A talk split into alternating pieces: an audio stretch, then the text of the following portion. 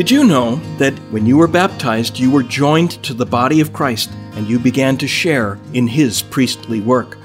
Hello, I'm Father James Kubicki, and in his first letter, St. Peter, after saying, You are a chosen race, a royal priesthood, he writes, Let yourselves be built into a spiritual house, to be a holy priesthood, to offer spiritual sacrifices to God through Jesus Christ.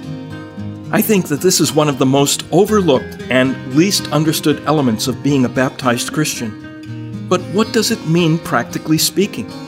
It means you have a serious obligation. The duty of priests is to offer sacrifices. Before Jesus, the Jewish priests offered animal sacrifices or grain offerings, but Jesus replaced all of those with his one perfect sacrifice of himself on the cross. He renews that offering of himself in every celebration of the holy sacrifice of the Mass, and he invites us, as members of his body, to offer ourselves with him to the Father. Thus, we actively participate in Mass when we prayerfully offer ourselves with Jesus. Then we go forth and live the offering, the sacrifice of ourselves.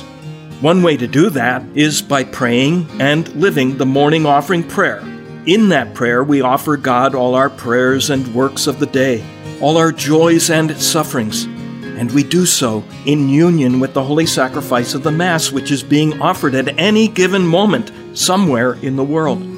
In this way, every moment of your life can be sanctified, and you will be fulfilling your obligation as a member of the body of Christ to share in the priestly work of offering a sacrifice, the sacrifice of your very life one day at a time.